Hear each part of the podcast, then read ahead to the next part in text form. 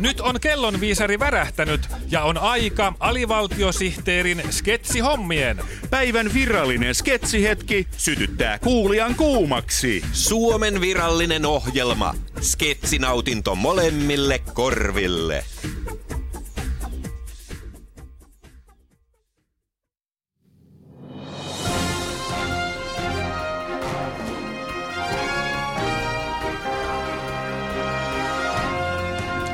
Nyt on uutisten aika, sillä nyt on uutisten vuoro.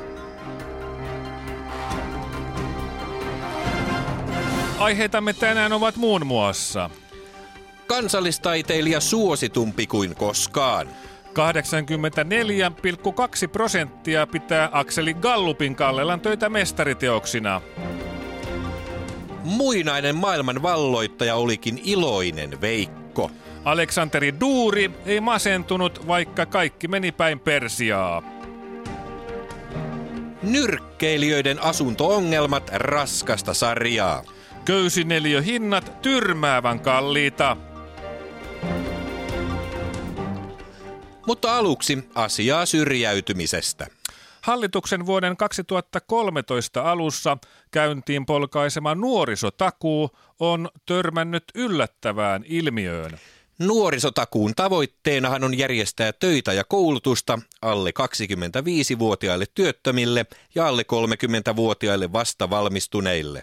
Takuutoimittajamme Einomies Porkkakoski kertoo nyt nuorisotakuun yllättäviäkin muotoja saaneesta vastaanotosta. Eino mies, missä olet ja kuka olet nimittäin?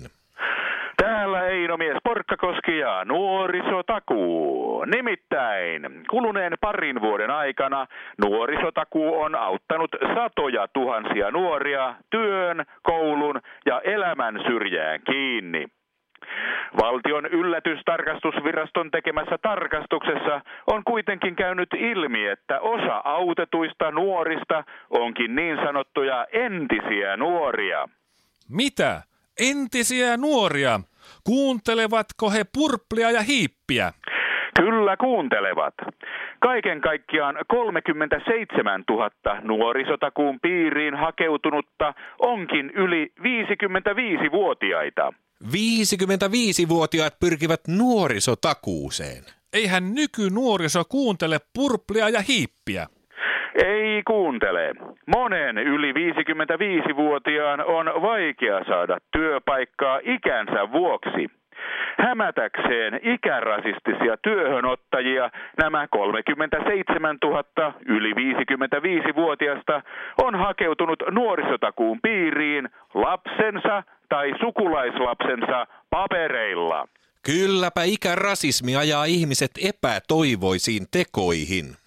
Tässä on kuitenkin kyseessä varsin vakava ja laajamittainen identiteettivarkaus. Tästä on varmaan seurauksena ankarat rangaistukset.